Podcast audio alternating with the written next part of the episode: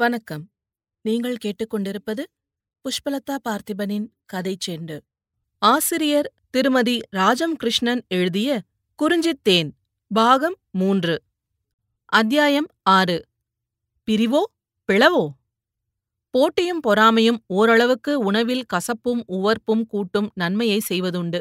அளவுக்கு மீறினால் எதுவும் நஞ்சாகுமன்றோ?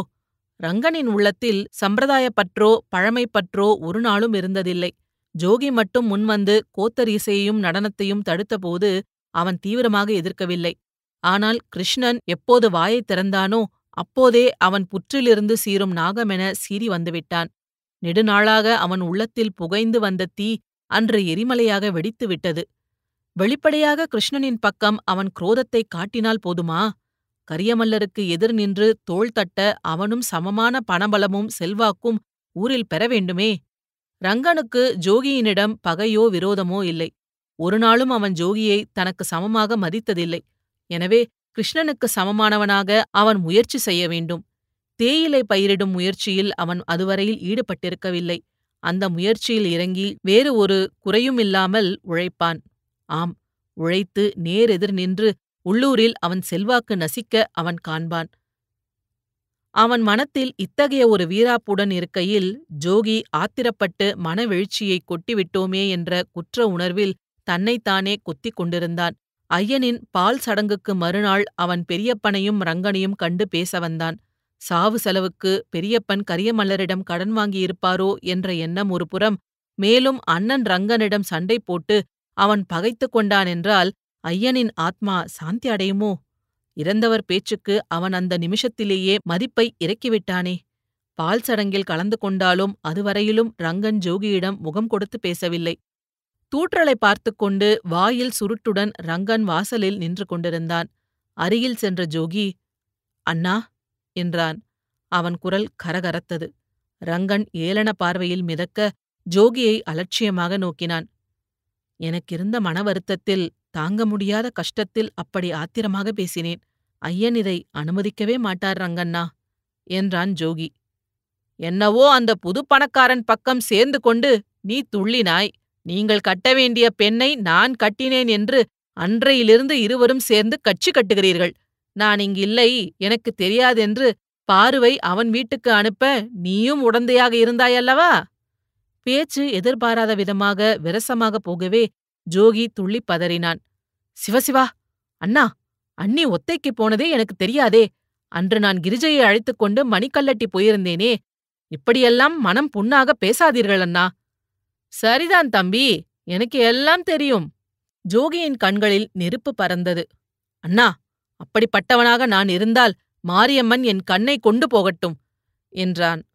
இந்த கூச்சலைக் கேட்டு பாரு வெளியே வந்தாள். உங்களுக்கு வெட்கமாயில்லை? இன்னொரு பெண்ணை கட்டி வருவதை இங்கே யாரும் தடுக்கவில்லை.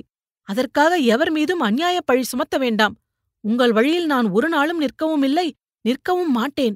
நீங்கள் நினைப்பது போன்ற மனமுடையவள் அல்ல. இந்த பாரு பரீட்சை ஒரே தடவைதான். அதில் தோற்ற பிறகு மறு பரீட்சைக்கு போக நினைக்காதவள் நான். என்று கூறிவிட்டு யாரையும் எதிர்நோக்காதவளாக தூற்றலையும் பொருட்படுத்தாதவளாக பயிரை பார்க்க கிளம்பிவிட்டாள்.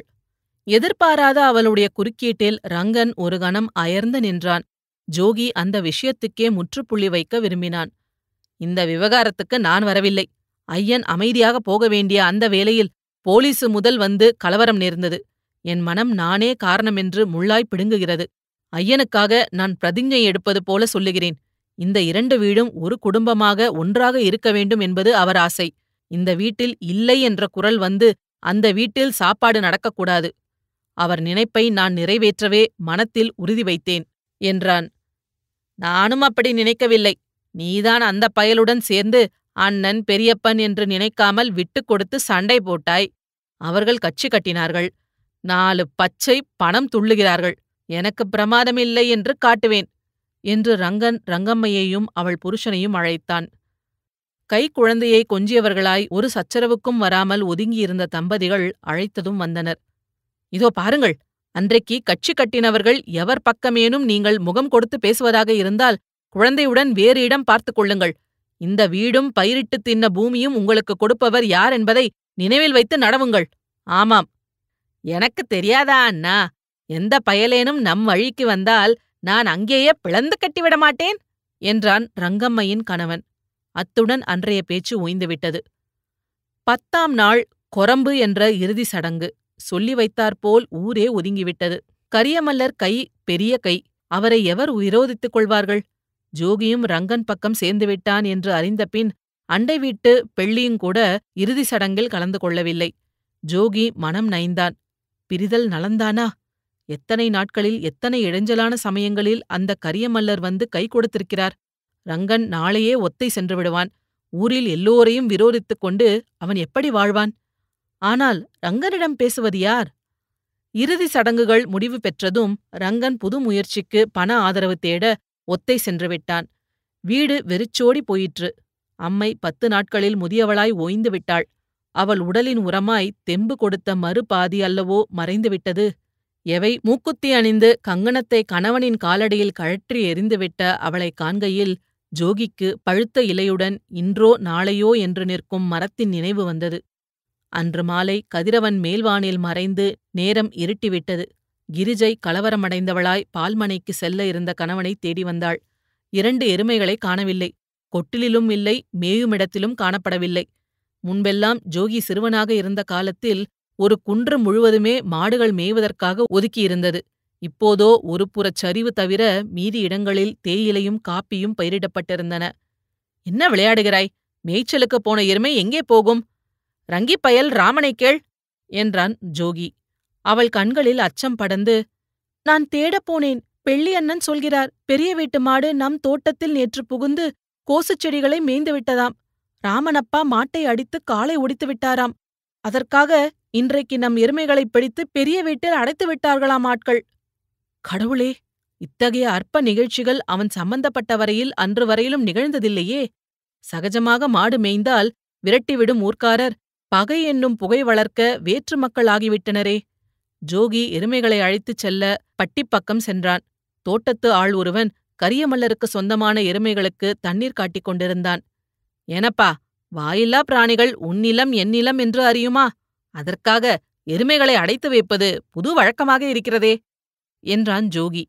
யார் புது வழக்கம் காட்டுவது? கன்றை அடித்து காலை உடைத்திருக்கிறான் உன் மைத்துனன். நாங்கள் கட்டி தீனி போட்டிருக்கிறோம். மரியாதையாக ஒரு ரூபாயை வைத்துவிட்டு ஓட்டிச் செல் என்றான் உள்ளிருந்து கிருஷ்ணனின் தம்பி அர்ஜுனன். ஜோகி திகைத்தான். கசிந்த விழிகளுடன் வீட்டுக்கு சென்று பணத்தை கொண்டு வந்து கொடுத்துவிட்டு எருமைகளை ஓட்டி சென்றான்.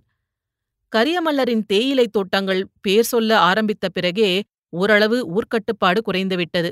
முன்போல் முறை போட்டு இரவு காவல் புரியவில்லை. தேயிலைத் தோட்டங்களுக்கு அவர் கீழ் கூலி வேலை செய்த ஆட்கள் காவலிருந்தனர். மற்றவர் ஏதோ நாலைந்து பேர் கூடி பூமி விளைவை காப்பதற்கும் பெருக்குவதற்கும் பழைய சம்பிரதாயங்களை வழக்கங்களை விடாமல் கடைப்பிடித்து வந்தனர். எனினும் முன்போல் கூட்டு உணர்ச்சி இல்லை. அந்த பிரிவினை அத்தனை நாட்கள் தெரிந்திருக்கவில்லை. ஐயனின் மரணத்தன்று நடந்த நிகழ்ச்சிகள் பத்தே நாட்களில் பிரிவு உணர்ச்சிகளை அவற்றின் பலன்களை பளிச்சென்று புலப்படுத்திவிட்டன. ஒரு ஹட்டி மக்கள் ஒரு குடும்பத்தவர் போல் எத்தனை மேன்மையாக வாழ்ந்தனர். பாடுபட்டு பலன் கண்டு அவர்கள் ஒருவர் சுகதுக்கங்கள் மற்றவரும் பங்கிட்டு உண்டு வாழ்ந்தனரே. ஒருவர் விதைக்கும் சமயமோ அறுவடையின் போதே நோய்வாய்ப்பட்டுவிட்டால் அன்னார் குடும்பத்துக்கு அனைவரும் பங்கிட்டு உழைப்பை நல்கிக் கண்டு முதல் அனுப்பும் பண்பல்லவோ அவர்களிடையே இருந்தது. ஜோகி கோயிலில் இருந்த நாட்களில் அவனுடைய தந்தை மாதக்கணக்கில் வருஷக்கணக்கில் நோய்வாய்ப்பட்டு படுக்கையில் இருந்திருக்கிறார். கரியமல்லரின் குடும்பமும் மற்றவரும் புரிந்த பெருந்தன்மையான பண்புகளை விளக்கும் வகையில் அம்மை எத்தனை உருக்கமான நிகழ்ச்சிகளை கூறியிருக்கிறாள். ஜோகி அன்றிரவெல்லாம் இத்தகைய நிகழ்ச்சிகளை உண்ணி உண்ணி வருந்தினான். ஒரு நிகழ்ச்சி. அறுவடை பண்டிகை முடிந்த பின்புதான் புதுக்கதிரை தெய்வத்துக்கு படைத்த பின்புதான் அவர்கள் உண்பது வழக்கம். அந்த தெய்வத் திருவிழா அந்த வட்டகை கிராமத்தினர் ஒன்று கூடி ஆலோசித்து தேர்ந்தெடுக்கும் நாளிலேயே கொண்டாடப்படும். ஒரு சமயம் ஜோகியின் வீட்டில் தானியம் தட்டி போயிற்றாம். பண்டிகைக்கு பத்து நாட்களே இருந்தனவாம். அதற்கு முன் புது தானியத்தை அறுத்து உண்பதில் குற்றமில்லை. ஆனால் அப்படி உண்டவர் அந்த கிராமங்களில் புனித காரியங்களுக்கும் விழா கொண்டாடும் உறவினர் வீடுகளுக்கும் சென்று கலந்து கொள்வதை கூடாததாக கருதுவர். அப்போது மணிக்கல்லட்டியில் கரியமல்லர் மகள் குடும்பத்திலேயே பல சிறுவர்களுக்கு லிங்கம் கொடுக்கும் அதாவது சைவலிங்க படகம் வழக்கம் வைபவம் நிகழ இருந்தது. ஜோகியின் ஐயன் இரவெல்லாம் மனம் நைந்து வருந்தினார். மறுநாள் விடியற்காலை கரியமல்லர் லிங்கையாவை அழைக்க வந்துவிட்டார். அம்மை வெகுநேரம் யோசித்துவிட்டு இருட்டோடு விளைந்து தினைக்கதிரை அறுக்க கிளம்பிக் கொண்டிருந்தாள். இங்கே அம்மா கிளம்பிவிட்டாய் இந்நேரம்? என்று அவர் சந்தேகத்துடன் நோக்கியபோது அம்மை சோகமும் நாணமும் மீற உடல் குன்ற உள்ளம் குன்ற நின்றாளாம். அவர் உடனே புரிந்து கொண்டார். விடுவிடென்று வீட்டுக்கு நடந்தாராம். சற்றைக்கெல்லாம் ஒரு கூடை நிறைய சாமையும் கிழங்கும் தொரியன் தலையில் சுமந்து வந்து வீட்டின் முன் வைத்துப் போனானாம். இந்த நிகழ்ச்சியை ஐயன் கூறியிருக்கிறார். அம்மை கூறியிருக்கிறாள் அப்பேற்பட்டவர்கள் விரோதிகளா? ஜோகியின் அடி நெஞ்சிலிருந்து பசி உணர்வு மிஞ்சினாற்போல் எரிச்சல் கண்டது. கண்களை மூட முடியாமல் குழமாயின. அருகில் கிரிஜை உறங்கிக் கொண்டிருந்தாள். இருட்டில் அவள் முகம் அவனுக்கு கண்களுக்கு தெரியாவிட்டால் கூட குழந்தை முகத்துக்குரிய அவளது கள்ளமற்ற தன்மை அவன் நினைவில் முட்டியது. பகீரென்றது. அவனுக்குப் பின் ஒன்றுமே இல்லை. ஒன்றுமில்லையா? பகையைத்தானா அவன் வளர்த்திருக்கிறான்? ஆரம்பம் எளிதில் நிகழ்ந்து கொடியேறிவிட்டது. அதற்கு முடிவு முடிவு காண முடியப் போகிறதா? விடிந்ததும் அவன் பொறியிட்ட பகை பூதாகாரமாக எரிந்து கொண்டிருக்க கண்டான். ஜோகி ஜோகி! ஏய்! பெரியப்பனின் குரலில் தூக்கி போட்டவனாக அவன் மேல் முண்டை சரியாக போர்த்துக்கொண்டு எழுந்து சென்றான். இப்படி அக்கிரமம் உண்டா? அந்த வீட்டு பாவி கூலிக்காரன் கோவிந்தன் பயல் என் மருமகனுடைய காலை முறித்து விட்டானே என்று பெரியப்பன் கத்தினான். இடி விழுந்துவிட்ட நிலையில் ஜோகி வெளியே ஓடினான். ரங்கம்மையின் கணவன் உடலெல்லாம் சேற்றில் குளிர்ந்து விடவெடக்க காலிலே பெருகிய இரத்தத்துடன் உட்கார்ந்து அழுது கொண்டிருந்தான். ரங்கம்மை அவளுடைய அம்மையின் குரல் நினைவு வர கோடி வீட்டை திட்டி நொறுக்கி சாபங்கள் கொடுத்து கொண்டிருந்தாள். இரவு காவலுக்காக ரங்கம்மை புருஷன் சென்றிருந்தானாம். நீர் வேண்டாத கிழங்கு விளைந்த பூமியில் பாருவின் சதுரத்தில் மழைநீர் தேங்கியிருந்ததாம். அவன் வெட்டிவிட்டானாம். அப்போது அவனை கழுத்தைப் பிடித்து எவரோ இழுத்து தள்ளினாராம். திரும்பி பார்த்ததுமே கரியமல்லரின் தோட்டக்காரன் கோவிந்தன் என்பது புரிய வந்ததாம். ஏண்டா இரவில் எங்கள் பூமியில் வேண்டாமல் தண்ணீரை விடுகிறாய்? கொன்று விடுவேன்! என்று அவன் வம்புக்கு இழுத்தானாம். அடிதடி சண்டை முற்றி அவன் காலையும் முறித்துவிட்டான் ரங்கம்மையின் புருஷன் கோவிந்தனின் துப்பட்டியையும் பிடுங்கிக் கொண்டு வந்து கூக்குரலிட்டான். ஹட்டி கலவரத்துடன் விழித்துக் கொண்டாலும் எவரும் தலையிடாமல் பின்வாங்கிவிட்டனர். ஜோகி என்ன ஆனாலும் தண்ணீரை அவர்கள் பூமி பக்கம் பாயத் திருப்பியது தவறல்லவா? என்று கேட்டான். அவர்கள் நம் எருமையை அழைத்து ரூபாய் கேட்கலாமா? என்றான் ரங்கியின் கணவன். ரங்கண்ணா கண்டால் சும்மா விடுவாரா? ஒரு கூலிக்காரன் இப்படி அடிப்பதா? அவர்களிடம் மணியம் இருந்தால் நாம் அஞ்சுவதா? என்று ரங்கி ஓலமிட்டாள். சரி போகட்டும் என்று ஜோகி பெருமூச்சு விட்டான். அவர் கால் காயங்களை கழுவி கட்டுப்போடலானான் ஆனால் அது அப்படி எளிதில் போய்விடவில்லை. ரங்கன் அன்று பகல் ஹட்டிக்கு வந்தான். முகம் ஜொலித்தது. பெருமை மகிழ்ச்சி அகங்காரம் ஆக்ரோஷம் எல்லாமாக சேர்த்து கனல வைத்த ஒளி. அன்று முதல் நாள் மலைக்கு மலை குதிரை பந்தயத்திலே பாயிண்ட் டு பாயிண்ட் ரேஸ் அவன் பக்கம் அதிர்ஷ்ட தேவதை இருந்து ஆயிரத்தி நூறு ரூபாய்களுக்கு வெற்றி தேடி தந்திருந்தாள். விஷயத்தை கேட்டதும் அவன் அப்போதே விரைந்தான். ஜான்சன் எஸ்டேட் பக்கம் இருந்த சர்க்கார் ஆஸ்பத்திரி டாக்டரிடம் ரங்கம்மையின் கணவனை குதிரை மேல் ஏற்றிக்கொண்டு போய்க் காட்டி ஒரு பத்திரம் வாங்கிக் கொண்டான். இரவில் கரியமல்லரின் ஆள் நிலத்தின் எல்லை கல்லை அப்புறப்படுத்த முயன்றதாகவும் ரங்கம்மை புருஷன் தடுத்தபோது அடித்து கொலை செய்ய முயன்று காலை ஒடித்து விட்டதாகவும் சாட்சிகள் சிலரை தேடிப்பிடித்து வழக்கு பதிவு செய்துவிட்ட பின்புதான் ரங்கன் மூச்சுவிட்டான் செல்வமெல்லாம் பறிப்போய்விட்ட நிலையிலே ஜோகி துயரக்கடலில் மூழ்கினான். இத்துடன் இந்த அத்தியாயம் நிறைவடைகிறது. இதுபோல பல சுவாரஸ்யமான கதைகளை கேட்க கதை செண்டு சேனலை மறக்காம லைக் பண்ணுங்க கமெண்ட் பண்ணுங்க ஷேர் பண்ணுங்க சப்ஸ்கிரைப் பண்ணுங்க. நன்றி.